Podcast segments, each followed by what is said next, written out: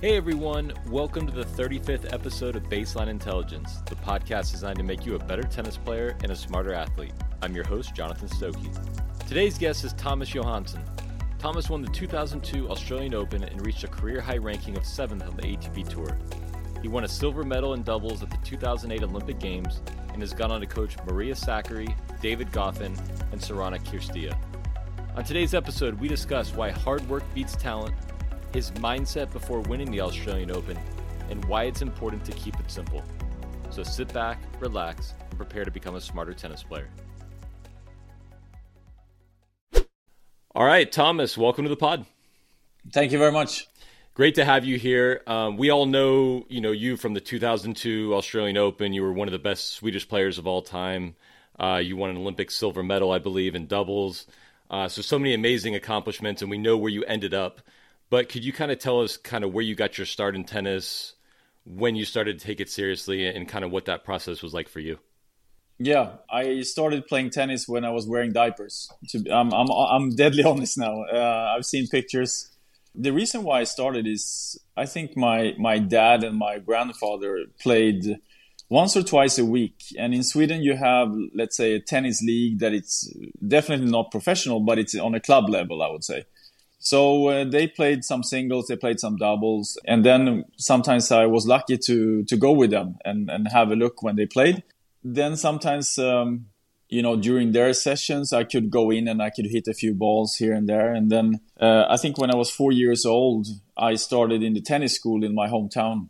And uh, the the the main coach saw me hit a few balls, uh, you know, with a softball. And uh, uh, my dad, he actually uh, like chopped a, a, racket. So the racket was very, very short and very light. So that, that was my first racket. Um, so I started to play in my home club. And, and then when I was, I would say 9, 10, 11, that was a time when I started to, uh, you know, win the Swedish championships and, and um, did really well uh, in Sweden. And then, of course, you get picked for the national team. And then the whole journey started there so um, tennis has been my biggest passion in life. I mean, uh, uh, when I stopped playing tennis, I said I will never ever work with something in tennis anymore. And I think it took a few months, and then I changed my mind. So um, no, tennis is is in my DNA, and this is what I what I know best. And it's a beautiful sport. I mean, I've been so fortunate to see uh, different countries. Um, I have met so many uh, amazing people around the world. So um, I can tell you it's the it's the best job in the world to be a professional tennis player. So you mentioned kind of being selected for the Swedish national team kind of around that 10, 11, 12 age and a lot of federations or a lot of countries I know when I was growing up they had a certain style of play. You know, if I drew an Australian player in an ITF, I kind of go, oh, I, I know he might come in a little bit more, he might have an all-court game. Is there a Swedish style of play that you were kind of taught early on? Yes, my my idol growing up uh, was Mats Wilander. I was very fortunate to meet Mats when he played Davis Cup very close to my hometown in Sweden one year. I think I was nine or 10 years old and I, my dad took a picture. I took his autograph and I had that picture over my bed for my whole childhood because he was, uh, he was my favorite player. I always wanted to play like him. Uh, and I also liked his, uh, you know, his attitude outside the court.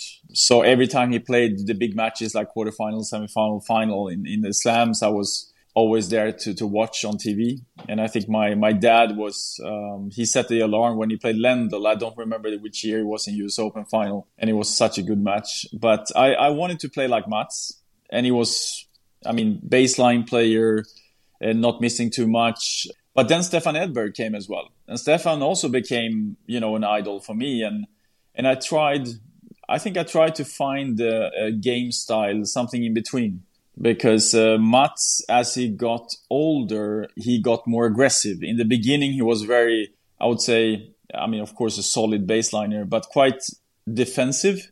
Then when he got older, he got more offensive. So I mean, he he was attacking a lot more. He was more aggressive when he played. Um, so I try to, I would say, find a, a mix of Stefan and, and Mats in my game. you know, players kind of mature at different ages. So you sound like you obviously from the beginning had a lot of talent, a lot of promise, and you were one of the best ITF junior players. And then clearly you went on to be one of the best pro players. But that's not the case for everybody. Sometimes people off, no. sometimes people start off great and then they fizzle, and you wonder what happened to them. And sometimes someone's a pro and you didn't know about them until they were 21, 22. So, what was it about your game or your training process that allowed you to kind of have that sustained success for your whole career? I think that I try to surround myself with the right people. And, and this is very important uh, coming up because, like you said, when I was 9, 10, 11, I was, I would say, probably best in Europe and, and one of the best in, in the world in my age. And so everybody was pointing at me uh, and Thomas Enqvist and Magnus Norman because Thomas Enqvist is one year older. And so he's born 1974 and 1975. And then you have Magnus Norman that is 1976. So, and we all three managed to make the top 10 and we all three made a, a final in a slam. So, I mean, the federation and, and all the people in Sweden, they were pointing at us that we were going to be, you know, the next ones coming up. In Thomas' case, it went very quick when he went from junior to the professional level. It went very, very quick. Uh, for me and Magnus, it took, uh, you know, a little bit longer time to break through. And I think we we are all different players. If you look at Thomas, is Thomas was always he was tall, he was strong, he was hitting hard. It might sound cocky, but I was maybe, you know, my strength was my talent. Uh, but at the same time, I was I was very lazy. I was very lazy. Uh, Magnus was, um, I would say, like a Terminator. You know, he was such a hard-working player. So being in the middle of those two, I also, you know, learned a lot because they had things that I didn't have. And it might sound strange, but you see many players, not only in tennis, uh, that has a lot of talent, but most of them are quite lazy as well because everything comes easy to them. So you have to. Luckily, I, I, uh, you know, I had one of my first professional coaches when I was like 18, 19. And he said that I don't care how talented you are, you have to start working hard. And for me today, hard work beats talent every, every day of the week. So um, I was very lucky to have very good coaches and people around me that, of course, they saw that I was talented, but they uh, they also woke up something in me that was missing, and that helped me a lot. Did you find it difficult? You know, like you said, you were always great, but maybe an Enqvist kind of shot shot up a little faster than you. Was it difficult for you to keep an eye on the present? Obviously, your results that week always matter to any tennis player, no matter what you say but then you have a goal to be a top 10 player and be a Grand Slam champion. Was it hard for you to balance keeping your level up in the moment, but also kind of building for the future and the player that you ultimately wanted to be? Yes. Uh, my, my, my big goal in my tennis career was, was to be top 10. First, of course, to be a professional tennis player. That was my first goal. And then, of course, you, you aimed for top 100 and then you aim for top 50. And then, of course, you aim for the top 10. But it's it's very very tough to to get to that level because you have to be so consistent. Uh, you have this, you need such a consistency for the whole year. You cannot just only make one or two results. You have to make uh, you know the whole year quite solid. But I mean, to, like I said, Thomas went up very quick, and he will. But he was also so good. He was so good. He was so strong. He was hitting the ball so hard, moving well. So growing up, when I play junior events, I always, you know, I won my age group, but then when I played one age group above, then I always faced Thomas in the final. And I always lost to him, always lost to him. And then Magnus Norman was the same. He won everything in his age. And then when he played one year above, uh, he lost to me in the finals all the time. So it, it's, it's a very fun history among us three that um, not so many people are talking about, but we were we were a special group because we all, like you said, made top ten and we made a Grand Slam final, and and I managed to win one. making the top 10 is is probably a dream for for most players especially ones that have pro ambitions. Besides the consistency that you just mentioned is there another aspect of that that you found? What, what was the most difficult aspect of trying to achieve that goal to get into the top 10 for me it was more um, the physical aspect because like i said i i don't want to sound cocky but it came quite easy to me you know playing tennis was not that difficult but for me, it was very difficult to put on my jogging shoes and, and go out and, and, and run in the in the forest or, or you know go to the gym or you know making squats in the gym or something like that. For me, that was a big hurdle that I had to you know uh, I had to face. So for me, it was not so much about the tennis. It was more about the physical aspect of the game. And at the moment, I think that is the biggest difference if you compare, you know, when I was at my peak and, and then you look at the tennis today. First of all, they all know how to train, how to eat, how to sleep, how to recover. You know, when, when I grew up, uh, if I went out running in the forest and after my run, I, you know, I felt, I was so tired and I felt so bad. So I almost threw up. It was a good day in the office now it's completely different. They they uh, of course they push their, themselves to the limit, but it's a comp- we know so much more now than we did uh, at that time, and that is one of the reasons also why we have the players have a longer career at the moment. Uh, because we had to stop around you know 30 uh, i mean magnus stopped when he was 26 i think. But physical aspect of the game for me was a little bit of the pain in the butt because they had to drag me out in the you know in the forest to run uh, to do the, all this physical work and i thought it was so boring. Uh, but at the same time the reason why i thought it was so boring was also because i was so bad at it uh, and then as i got stronger i started to enjoy it more and then when I got very strong, for me, it was just another day in the office. So that was a part of my tennis that really needed a wake up call because I could easily hit with any guy. It doesn't matter if he was, uh, you know, when I was 16, 17, I could easily hit with a guy that was top 10, no problem. But then when we started to make drills, I, I died after, you know, 30 minutes while the guy could go on for four hours. So that was also a wake up call for me to see how strong they were, these guys, on the professional level. Everyone's got their own strength and weakness. I've heard people talk about uh, the ability to work hard as a talent in itself, right? And I think most people, most people listening would go, "Well, I want your talent. I, w- I want to be able to hit the ball. I want that to come easy, and I'll I'll figure out the hard work or whatever later." But that everyone's got their own skill that they kind of can rely on, and obviously ball striking is fun, but I think if you view that as just a skill that can be developed, you know, if someone who works really hard and they go, man, I just can't hit a forehand, they have to work for a year or two to develop the technique on that. It sounds like you had to work with a couple different coaches or get exposed to different people to kind of adopt that mindset. But everybody has their own thing they have to improve. Does that sound about right? It does. And also, it's very important to know what kind of player you are and what kind of player you want to be because uh, I've seen so many players that have, I would say, less talent, but they were working so hard and they knew what kind of player they were. They knew that they were not going to be, you know, a Karlovic that can go in and, you know, ace for pretty much a whole set. Um, so that I think now as a coach, I also think it's very important to try to have a kind of player ID so you know this these are my strengths these are my weaknesses this is what i have to put in some more work in. Uh, and in my case it, it was uh, i mean i was hitting forehand backhand serve and volley quite it was everything was quite easy. But like i said go on the treadmill for an hour was very tough for me.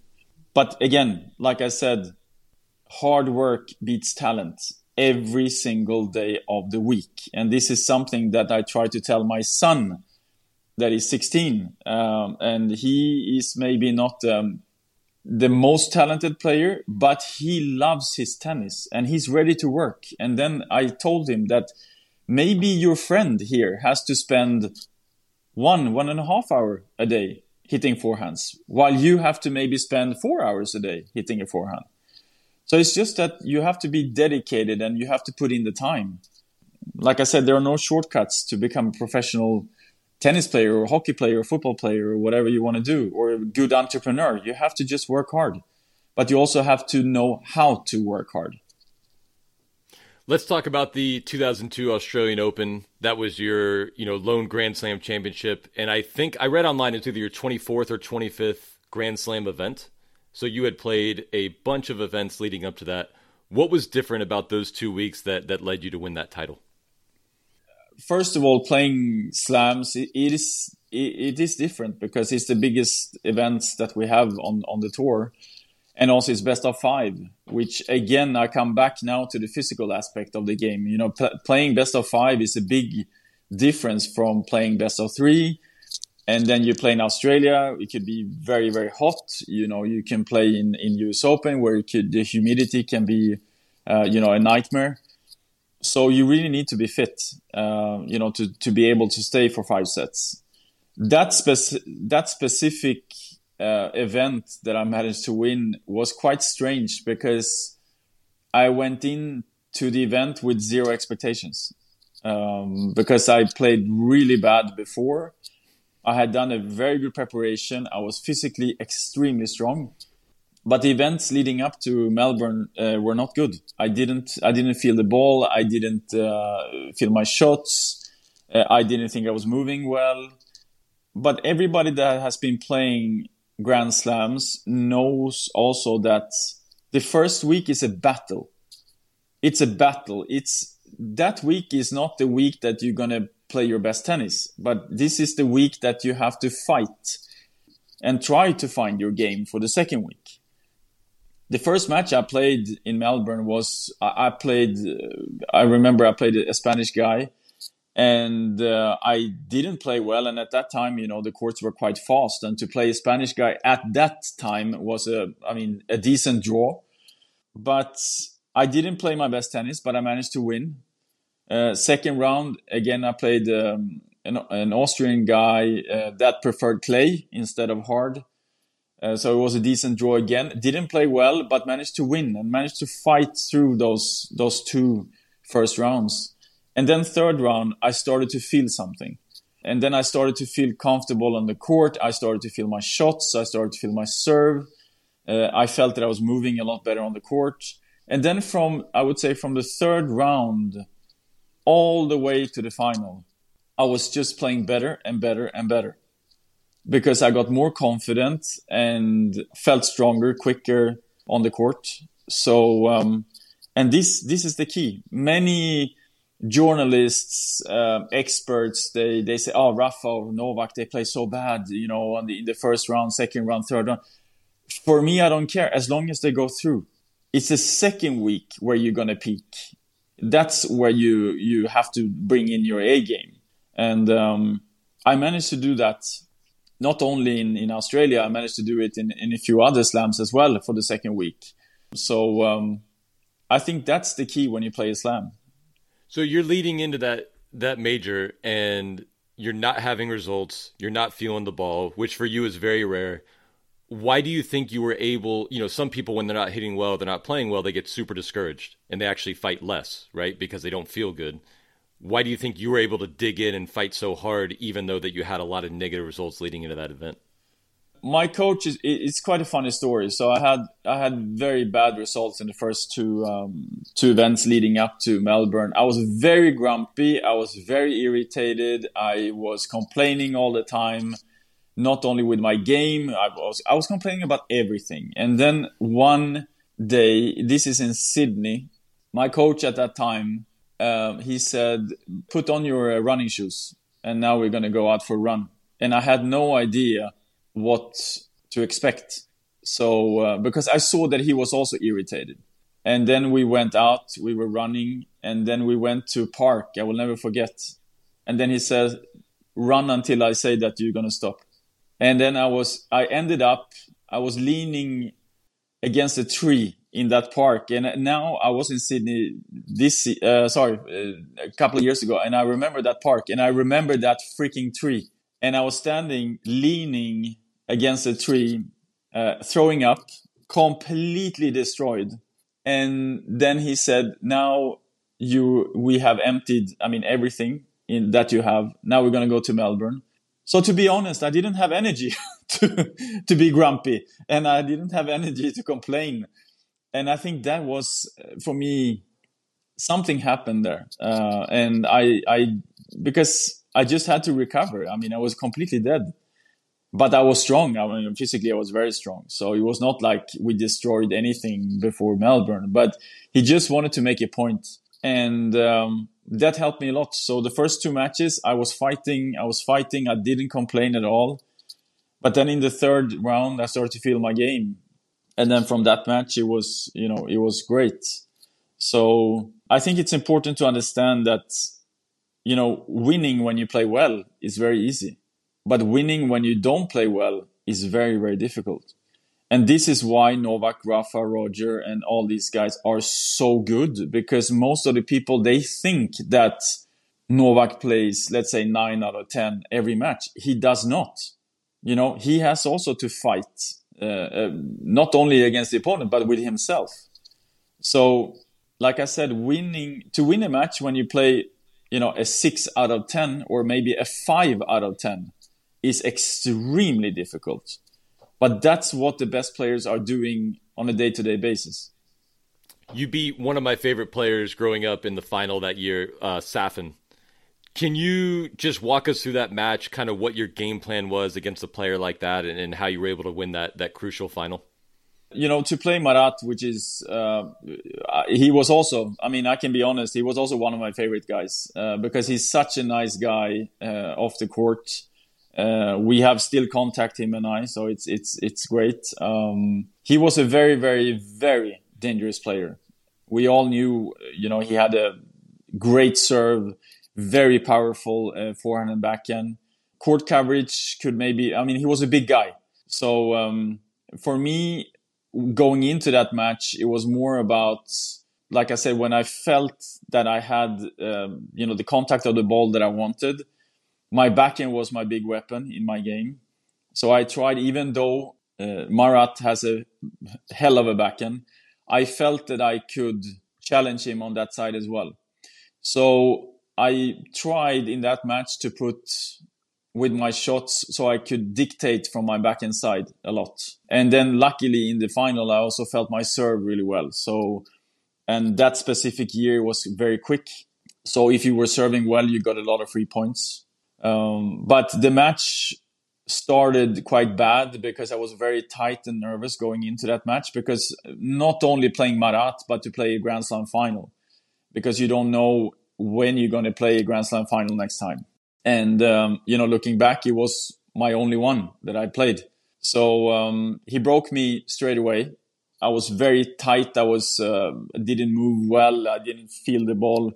But then in the middle, I would say middle of first set and end of first set, even though I lost the first set, I started to feel a lot better. And then my game started to come along. And from, I would say, from losing the first set, I played my best tennis in my life against Marat because it, it was a good final. And um, it could have, if you look at the match afterwards, I, um, I think I'm 3 1 up in the fourth and 15 40 in his serve. So it could have maybe gone uh, easier. But then, if you look, you know, in the end of the match, it could have gone to five. Uh, but again, I'm I'm extremely proud and happy that I managed to to win my my Grand Slam final because it was the only one that I played. So I, I'm I already asked you before the show, but I'm probably going to get the name wrong again. So you've coached a lot of great players on the men's and women's tours. You're currently coaching Sorana Cirstea. Yes. Did I say that? Yes. Nailed it. All right. Love it. So you're working with her now not all great players make great coaches, but you've clearly kind of made that jump. Is there anything from your playing career through experience that you now try to, you know, help the players that you're working with currently? Yeah, the, the good thing about being a former player is that I mean, I I have made all the mistakes in the book. I promise you, I made all, I, and I've done pretty much everything on the court as well, good and bad and then also off the court with training and practice and, and scheduling and all these things. So my duty is to try to protect my player from making the same mistakes like like I did. So uh, of course you have a lot of experience from your playing career, but also coaching is different because sometimes you have to leave how should I say leave yourself out of the coaching strategy, meaning sometimes that your player ends up in matches that wakes up so many memories in, in from your playing career. Um, so that's why sometimes you have to put yourself on the side a little bit, and then you have to be more objective. But coaching, if it's a you know if it's if it's a guy or a girl, it's about communication as well. You can you can deliver a message in so many different ways, but I I always try to deliver, even though if it's if it's uh, some criticism, I try to deliver it in a positive way um, because I think that is is the key. You know, uh, traveling together, player and coach, you spend sometimes more time with the player than you do with your wife or your girlfriend or boyfriend or whatever. So, um, I mean, the player almost becomes your family. It's uh, I think it's very important that you have you know respect for each other uh, you know your positions and uh, um, you know the players that I've, I've been coaching I try not to talk too much tennis because it's um, I mean of course I talk a lot of tennis when we're on the court maybe 30 to 45 minutes after but that's it. Then we try to leave it and then we go back the next day. So um, because I think if you leave with your tennis 24 7 it's going to get very difficult most amateurs out there, you know, they could improve at everything. Every element of their game could get better and i'm sure that that's the case for pros as well. I mean nothing is perfect. But when you first start working with a player you started with Sorana last fall how do you go about identifying what's most important? You know you might say oh the serve the forehand the backhand they all need work. How do you how do you identify the most important things and then start attacking that? I try to listen a lot to the player. First it doesn't matter who I start coaching, I ask a lot of questions. Um, and of course, in let's say in Sorana's case or in in um, in any of the other players that I've been coaching, I make my research. I look at a lot of matches, and that's one thing. But then also you have to spend some time with them on the court. And luckily today I still hit the ball okay. So then I can, you know, I can hit with them. I can feel how their ball is, if it's heavy, if it's light, if it's spinny, you know, if it's flat, um, deep, short, um, you know, whatever. Like I said, I try to ask a lot of questions first before I go in and I give my point of view.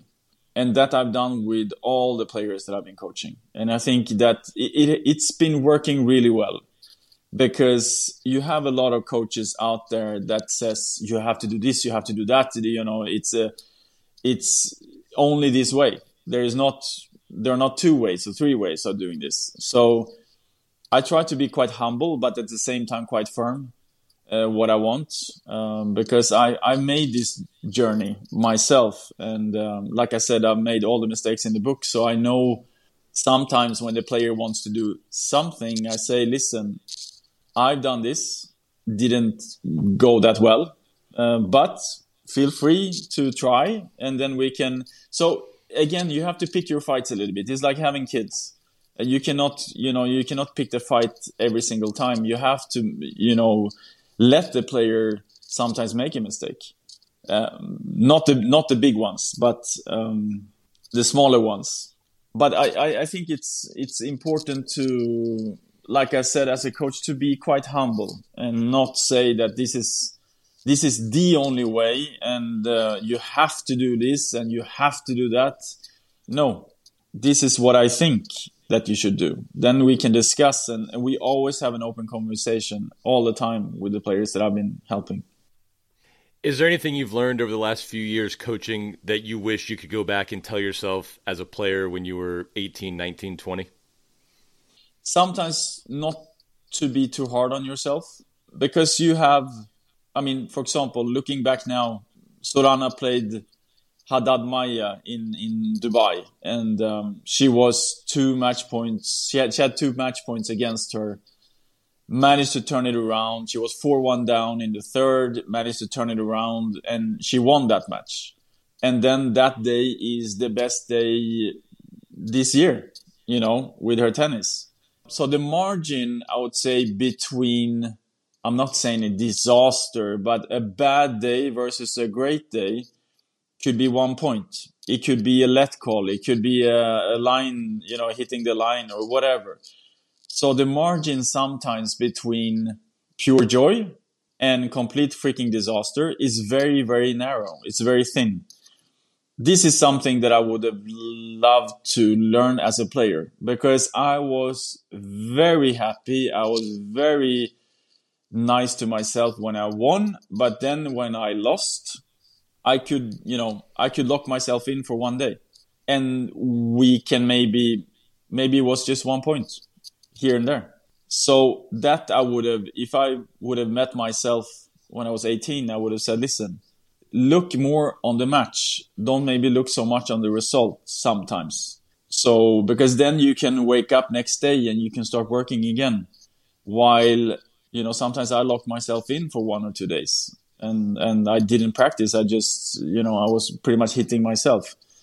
So, and, and this is not good because, um, I think that the strength with a guy like Rafa, for example, or or Roger is that uh, yes, they can be disappointed and yes, they can be angry and irritated, but they bounce back very quick. Uh, and this is something that I would have loved to learn. That I left everything out there. I was fighting my ass off. Um, the guy was lucky, maybe, or he played better than me, and just accept it and move on. So we're going to finish up with a few Instagram questions. These yes. are from people on Instagram directly to you. Yeah. Uh, this first person wanted to know who is the toughest opponent you ever competed against and why. Wow, I've been very lucky because I was in between two, like two of the best eras of tennis. I would say I was, uh, you know, I played Agassi, I played Sampras, I played Becker, but at the same time I played Roger, Rafa, Andy, Novak for me, I would say that you know playing Rafa on clay is mm, a nightmare. I can tell you that. Playing Roger on grass is not fun at all either, uh, because the secret with Roger is that in a rally of let's say ten shots, he gives you eight different balls. You know, it doesn't give you the same. For example, let's say like Agassi or Lleyton. You know, it's more like I would say more machine. You you get pretty much the same ball, but still it comes very quick, very deep, very uh, you know with a lot of angle, spin. But with Roger, it's something different. So I would say Rafa on clay for sure, um, but Roger on grass is is. Um, I mean, sometimes you feel like you need a GPS to get back to into the court. You know. Can you elaborate a little bit? Rafa is currently my favorite player to watch. I love the mindset. Can you just describe what it's like to play him on clay? What makes that so tough? Why he's so much better than everybody else? Well, I- am like you. I love Rafa. I-, I think I appreciate him more now because now I have kids and I know, you know, how nice he is to all all the kids that are coming up to him and you know with autographs with photos and, and things like that. he, he he's one of the greatest uh, tennis players ever for me. But I also love his um, his attitude uh, off the court as well. So he's definitely one of my favorite guys as well. But you know, to play him is the ball comes with a different spin, different heights, different heaviness every single time. And you know that when he gets hold of you with his forehand, at the best there are three shots and you're dead. Um, sometimes only two. So um, you always feel uh, that something big is coming, you know, towards you. Sometimes when you play against other guys, the ball feels like it weighs, you know, let's say a kilo, but when you play against Rafa, it feels like the freaking ball weighs 10 kilos. So it's almost like playing with, uh, you know, with a bowling ball. I think that's the key. And also his, his attitude on the court is that he never lets himself down. Uh, he's always, uh, you know, very positive he fights on every ball. So you know that you cannot beat him there either because you have many players that can mentally break down a little bit when it gets tough or when they don't play well. But Rafa is not one of them. He can play very bad, but he you can be damn sure that he bounces back. You know, in the end of the set or maybe next set. So I think that's that's one of the things that sticks out when you play him. This person mentioned, you know, you won a silver medal in doubles at the Olympics. They wanted to know what the most important attribute you would be looking for in a doubles partner. Good question. I try to look for a partner that can back me up on my weaknesses. Meaning, you know, when I was playing with Simon Aspelin or when I was playing with Jonas Björkman, for example, they were, I mean, amazing doubles players. But my strength as a single player and but especially as a double player was my serve and my return my weakness was my net game and also helping out my partner when he was serving helping out my partner when he was returning so that's why i always played my best doubles matches with doubles players so uh, you know many times when i played i mean jonas was one of the best players in the world in singles as well. But but when I played, when I got the opportunity to play with Jonas or or Simon or other very good doubles players, is that when I served, many times I didn't play volley because they were on top of the net. They just you know cleaned. And also when I was returning, many times when I was returning well, then they were all over the next ball. So I always played so well with Simon Aspelin and, and Jonas Björkman, and also a South African uh, player Robbie Koenig, um, that was also very good in doubles, and I also learned a lot from them. So I, I, I was very honest with them. I said, "Tell me what I'm doing wrong, and I will try to you know help you out as much as I can. You know what you're gonna get from me. You know that you're gonna get." someone that serves well, someone that returns well. But at the net, I'm not feeling, you know, 100% comfortable. But the more doubles I played, the, the better it got. So, um, um, but I, I always played best my best doubles matches with doubles players. You've been around so many great players and great coaches over your career. What is the single best advice you've ever received? Oof. Well, I when I when I played my my uh, Grand Slam final in Melbourne, uh, Mats, I met Mats Wilander. I think it was the day before or two days before. And then he said, "So how are you feeling?" And I said, "Well, I'm a bit tight, and you know, I'm a bit nervous, but I think it's going to be fun. It's going to be fine." And then he said, "You know, one thing, just remember, enjoy." he at that time i didn't understand what he meant because i was so focused on the match and on the mission you know trying to win my first slam now i do understand so i really think that if you if you can enjoy your tennis more i think and be nicer to yourself i really think that you you are going to play so much better and you're going to feel so much better mentally physically so that's sometimes the problem with the players now. They see it more as a job than as their passion. And if you look at a guy, I'm coming back to Rafa again. I mean, and if you look at Roger as well, they're so passionate about the sport, and that's why they, you know, they they play so well and they they um, they win so many titles. It's because I think they enjoy it a lot more than many others. You've given us a ton of amazing information, but if you could pick one thing to give to the adult player who's like, say, a 4 the amateur player, what's the best piece of advice you could give them for their tennis game? Play simple.